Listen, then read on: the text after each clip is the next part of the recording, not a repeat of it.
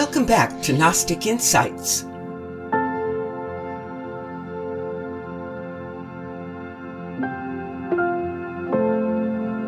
My name is Dr. Cyd Ropp, and I'm your host.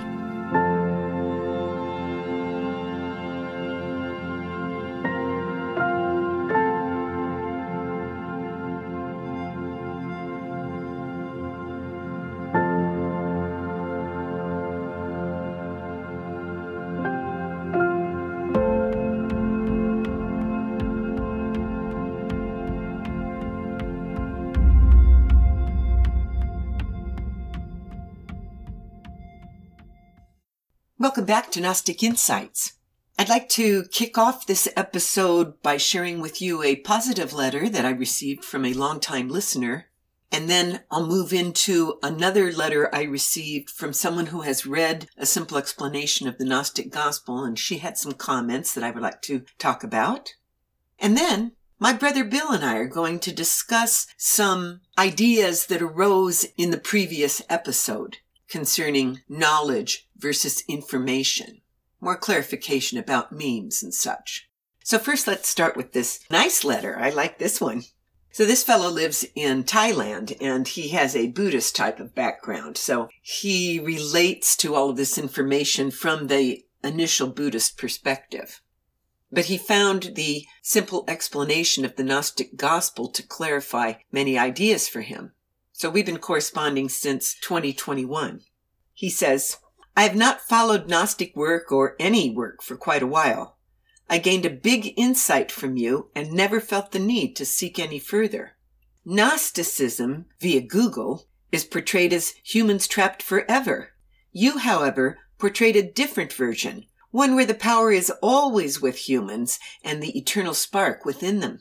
That was a powerful insight one that is the complete opposite of mainstream Gnosticism found on Google. There is no battle, only a deliberate perception and deception of one. What I am is always there, despite anything in this world or anything happening to the body. I just need to relax into that eternal me and know that this world has only the significance that I give to it.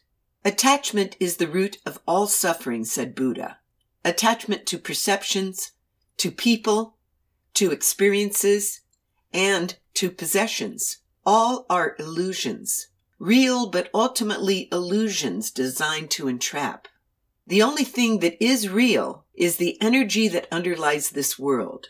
A subtle light energy available to everyone once they release the dense, heavy energy of the mind and its attachments. The archons have power, but ultimately no power. A divine dichotomy. They can only deceive us to give up ours. Anyway, I gained something important from you in my own way. Just wanted to check in. Good to know you're doing well. Keep on keeping on.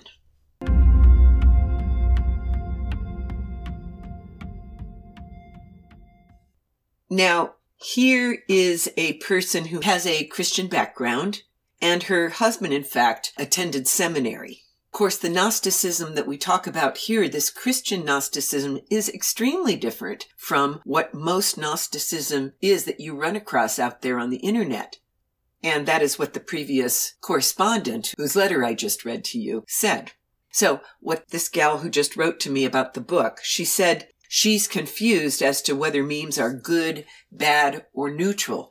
And we'll touch on that a bit in my discussion with my brother Bill later on in this episode.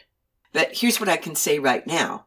A meme, and this is again from our previous episode, we discussed this. A meme is a unit of information. It can be a tiny little unit of information. A small little concept like what is a rock or what is a cup or what is a house. It can be a small definition, or it can be a huge meme that covers gigantic ideologies, such as what is Christianity or what is justice, as I mentioned in the last episode. What does it mean to be an American or a European? These are huge memes. And then we have in between memes, like what is a family? What is the notion of family? And family encompasses many types of definitions. So meme of family differs from person to person depending on what kind of family they had or what kind of family they believe in, what it means to them. There are good memes. There are virtuous memes. And those are literally the memes that come from the eternal plane. All of the virtues, love, peace, joy, compassion, justice, these sorts of memes, these are also known as virtues, and they are facets of the mind of God. They are pure, unsullied by anything that has gone on, by our misapplication down here of those ideas, or by hypocritical treatments of those virtues. No, you take the pure meaning of that virtuous meme, because that is our, that's our goalpost. That's our anchor. Meditating on the virtues, those are virtuous memes. Also, she had a question what I meant by plain, and she thought I should spell it plain, as in P L A I N, as in the plain truth. But no, when I say the word plane, it's P L A N E. It means a dimension or a level. It's a level of reality, a level of consciousness. The heavenly realm is a different plane than our earthly realm or earthly plane. The memes down here on our earthly plane, some of them can be true and some of them can be not true. Even a pure virtuous meme, like the word love, can be misrepresented down here on the earth. Of course, that's not the fault of the love virtue. That's the fault of our processing it down here and misapplying it or misunderstanding it. You know, many people mistake neediness for love or mistake sexual attraction for love. Well, that's not love and it doesn't change the actual virtue of love. Okay, so that's that one. So that's what a meme is. She'd like me to define the word hylic better. Hylic, H-Y-L-I-C. This person that wrote to me said, define hylic. You use it as both an adjective for material and perhaps as a synonym for the material part of a person, but what is that since you describe all levels of life as spiritual? Well, no, I don't. According to Gnostics, there's there's three levels within ourselves and within the world. There's the spiritual, also known as the pneumatic, pneuma, P-N-E-U-M-A. It's a Greek word meaning wind or air. Holy Spirit, that is a pneumatic force. So Pneumatic is the spiritual level of something. The psychical, as in psychology, that's the emotional or mental level. It's the thing that we sometimes mistake for spiritual, but spiritual comes from God. Spiritual comes from above. True spiritual comes from top down psychological we mostly dwell in when we're watching TV, all of our stories and our interactions with others, certainly our emotions, those are at the psychological or psychic level. So that's the middle level of a person. And the third level is how we're married to this physical body. The physical body is part material down there at the molecular level, but above the molecular level, the part that is alive, our flesh or our meat that is the hylic level. H-Y-L-I-C, the hylic. That is the material level. So this earthly realm is basically a hylic realm that is infused with the second order powers bringing life and spirit from above and also bringing that psychic level, which is our ego. So when I talk about the parts of a human being, we talk about the self, which is usually referred to as spirit in other people's philosophies. So self with a big S, or S-E-L-F, and that is a reflection of our true nature, of our authentic fullness of God that we all contain. We're all part of that one. Everybody's self is essentially the same because it's a reflection of the fullness of God. The middle level, the psychical, psychological level, for us, that's our ego, our egoic level, and that is the part that generally interacts with others in the world. Our spiritual level is upward focused, and that is how we speak to God and hear from God. Our psychological level is what we do down here. Our productions, our working together, our discussing things, our emotions. And of course, some of our emotions are physically generated at the hylic level as well. So hylic is material. Now we'll go on and we'll talk to my brother Bill and we'll clarify some more the difference between these various memes.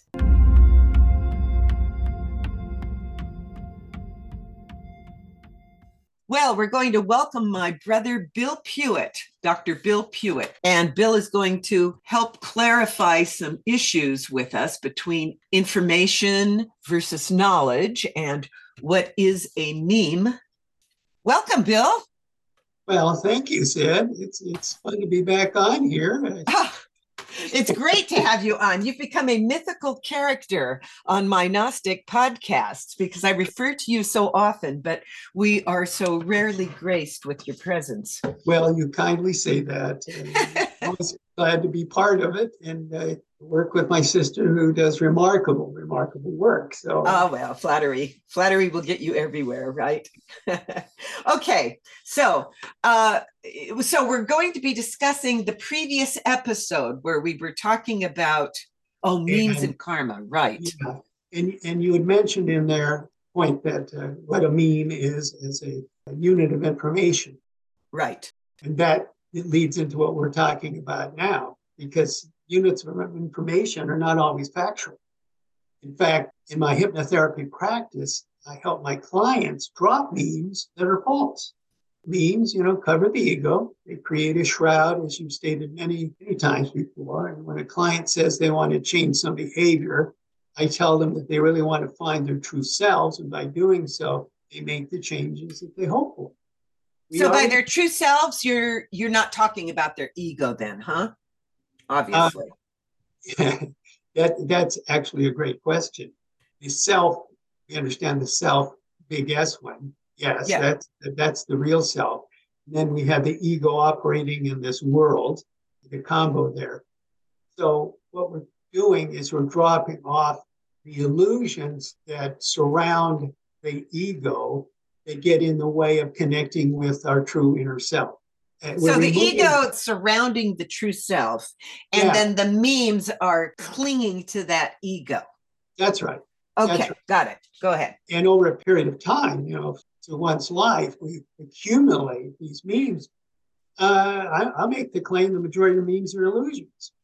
And so when we try to understand ourselves or we try to understand uh, our lives and so forth, is that we're looking through a glass darkly. Mm-hmm. So therapy, what I want to remove are the illusions so that we get closer to who we are.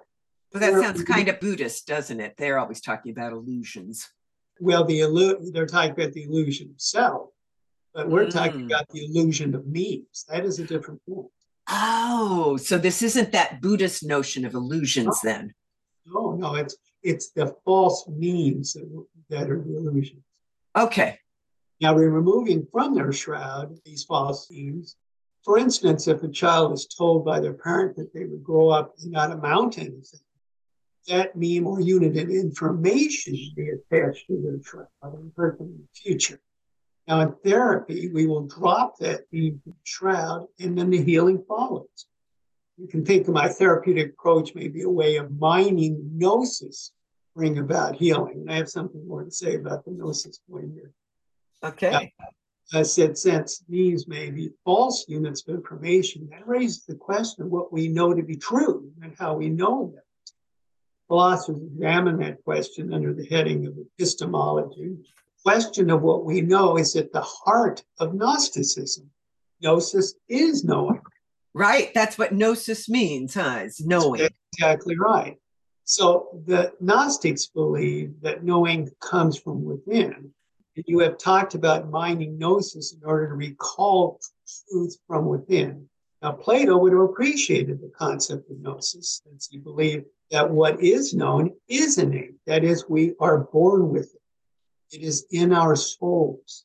By the way, let me pop in here a second to mention that the Nag Hammadi scriptures include Plato. So even back when that big jar was buried in the desert and dug up out of Nag Hammadi that has now formed these scriptures, and tripartite tractate is just one of the books that was contained in that big earthenware jug. Plato was in there as well. So the not the early Gnostics recognized Plato as an agreement with gnosis. Oh, I love that. Yes. Okay, so well, the- there is coherence there. no yes. Uh, now, Plato did state that knowledge is justified true belief, but what is it for a belief to be justified as true? Now, uh, going to our meme point here, a meme to be known must be believed by the holder, must be true, must have sufficient evidence said for its truth. Now, the question of what counts as evidence and how much evidence is sufficient are the prime issues of epistemology. So, this problem has never been resolved. A proposed solution by Plato is that what is known is known innately. And the, the idea is, of course, not accepted by most philosophers. In other words, innateness is not accepted by most philosophers, scientists, academics in general. And again, Now- what do you mean by innateness? That is being born with it. That is, it comes with the soul. Ah, so what we are calling the self, the fullness of God that we carry around within us, that is innate. Yes, Okay. that's exactly right. We are born with that. It's from above. Okay. So uh, the innate nature of the human comes from above, and that is the gnosis. Exactly. Okay. Exactly right. Now, again, again, most philosophers, scientists, academics wouldn't accept this notion that we're born with that. Right. But you see, nevertheless, they still have no explanation of what counts as knowledge. Now, Plato did say justified true belief, but the issue is what do they mean by justified? The best that they can expect, that is, the scientists and philosophers and others, best they can expect are well founded beliefs. Okay, give them that. Well founded beliefs. Okay. But even well founded beliefs can later be found false. That Ah. can be shown over and over over again in the history of science. And I have a kind of little fun thing about that. All right. Uh, what are examples of beliefs that were held by scientists and philosophers and otherwise? Well, there's so many, but let me throw a little cutesies at you. All right. That the universe is Earth centered. We're at the center. That Earth, the Earth is the center of the solar system. Okay. Mhm. that- Okay. Phlogiston. You ever heard of that? That would, phlogiston was classic. That is, that's the combustible part of material when something is burned. Well, phlogiston is released, leaving ashes. That's what their original belief was. Or miasmas. Uh, that was considered the poisonous gas that caused disease. Disease was caused by miasmas Mm. or, or here when getting a little more updated, the fifth stage of human development, that embryos pass through stages that look like simpler beings, like fish and reptiles. Not true. Oh. How about in contemporary sense? The atomic model, the idea of a nucleus with electrons orbiting it? No, no, no. Electrons are not, they're not particles, they're waves. They're like clouds that are centered around a nucleus. Uh, how did light travel? Well, it traveled through the medium called the luminiferous ether. Well, that was evolutionary. Hell, that. Or that the universe is static. That is, it remains the same size. Cyd, guess who presented that view that the universe is static? Not expanding, not contracting. That was Albert Einstein. He's Oh, the really? Or here's a classic spontaneous generation, the belief that complex life forms come from inanimate matter. These are all Right. thrown away, but were held at one time. So they Uh, were they were considered to be well founded beliefs. They You're were saying, considered well. and and even scientific. Okay. Now, let me take it a bit further. This, this is a little bit of uh, doing a little philosophy science. Uh, people don't ordinarily understand that the scientific method does not give us knowledge. Scientific method says if a hypothesis you're coming up with to try to explain something, you know, something's occurring out in the universe, we need to explain it, so we create a possible answer. That's called the hypothesis Mhm. test that hypothesis. It tells you what else to look for. So we go looking for it. And we, if we find what it's looking for, that supports the hypothesis. But it doesn't guarantee it. It doesn't bring us truth. It doesn't bring us knowledge. Why? Let me give you a little logic point. if P gets you Q, and if you have Q, can't conclude you have P. That is, ah. if it's raining and the streets are wet, oh, the streets are wet, therefore it's raining. Well, no, because the streets could get wet by other ways. Right. Scientific method is like that. It says if hypothesis is the case, then we can expect these things to happen. Well, just because they happen doesn't mean the hypothesis is correct. Why? Because it may predict something that is not the case. Well, then, if it predicts something that's not the case, then the hypothesis is false. In other words, if P gets you Q and you don't have Q, well, you can't have P. So you can always falsify a hypothesis, but you cannot verify it as true. That's the scientific method. It huh. has contained with it that knowledge is not there, but only well founded belief. As long as the predictions are occurring as stated, then we're supporting. It. So it becomes a theory. That's all a theory is. Okay. Theories never become facts. So theories get well founded, and they get more well founded, and they get more well founded. It looks really, really good. And then, book, something happened. The prediction didn't work. Oh, well, that theory, uh, it's not true. We have to alter it in some way. Oh, right. Oh, okay. I hear what you're saying. So you can you can't prove something to be true, but you can prove something to be false, a theory to be true. False. Right. But but you can disprove it. You can disprove it. Okay. that is science. Yeah, that's science, right? That's right. So science never gives us knowledge.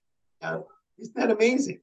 Yeah. Okay. So because you're saying that knowledge is different than what uh, information or well-founded beliefs.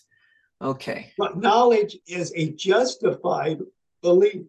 It's true, but to justify it, we don't know what, how much, what the evidence can be, how much it makes it true, and so if that's the problem in the theory of knowledge, so what would happen is Plato would say, well, you see, you're never going to get truth out in the world of experience that way. It's not out here in the world as such. Mm. Knowledge only comes from within. That's why he would say it. Hmm. So that's kind of indicating that a mystic might be more in touch with knowledge than a scientist. Yes, or a philosopher, or a, you know, an academic. The presumption is in the academic community, we're developing knowledge all the best we can do is develop well-founded beliefs, according to Plato, yeah. and for the reasons that I just argued for. So Plato believed that learning, properly conducted, was a way of recalling what is already known by a person. So those who attended Plato's academy were hoping to recall the forms in the ethereal world and therefore have knowledge. So the Plato's Academy, they weren't strictly scholastic. They were trying to recall because that's the only way we can know. Right. And that word is anamnesis, not forgetting. Right. That's good. Now, the Platonists would find common ground with the Gnostics. You already indicated that. So, gnosis is innate from the ethereal, it cannot later be found to be false. It is through the mining of gnosis the truth is revealed. Ah. Okay. So, you know, the people say that the Bible is inerrant. In other words, that the Bible is knowledge from cover to cover, basically, right? That's what infallible belief in the Bible is, right? That's what fundamentalism is, that it's uh, inerrant. And inerrant means not capable of error. But we Gnostics, we have some disagreements with aspects of the Bible. Uh, so, does that indicate that the Bible is uh, information and not knowledge? What does that indicate? Or are we going to assume that the Bible was written by people who only wrote the truth of God? That's what people are. That's that's what the claim is. Well, that is the claim uh, there are a number of problems occur. Now, we might make a statement that there are a number of statements in the Bible that are not, they resonate, they, they are they are gnosis. They are gnosis, right? The Bible, we can tell when the Bible is speaking gnosis because it resonates truth. Okay. Yes. And that's activating that innate knowledge. Okay. It also indicate, and you know, fundamentalism doesn't like to hear this. There are a lot of it, a lot of illogical Bible things that don't work together. They contradict each other. An inconsistency that God is all loving and people who do not accept uh, Christ Savior will go to hell forever. So Ah, that's That's so a we- contradiction. So how could they both be true? Okay. we know from Gnosticism and beautifully developed that podcast is that it's logically developed, doesn't have inconsistencies in it. And Yeah. so the difference between, say, a Gnostic interpretation of scripture versus that of the standard fundamentalist or the standard biblical notion is that the difference is the biblical stuff has contradictions and the Gnostic interpretations do not. Right. And that's why in this Christian Gnosticism, it's logos. The major Yes. figure is logos, which is logic. It's got to be logical to be true. Yes. And you develop this in the in development, the understanding of the tripartite tractate it's beautifully, is that it logically follows. But see, that's a way of mining the gnosis. Right. It's interesting how many uh, spiritual or religious people do not even consider logic to be an essential characteristic of the Father, but we would say it is. It is essential. So it's love and it's logic. So the Father is love and logic and life. Hey, the three L's. I like that. Love, logic, and life. That's a good one. That's right. Uh-huh.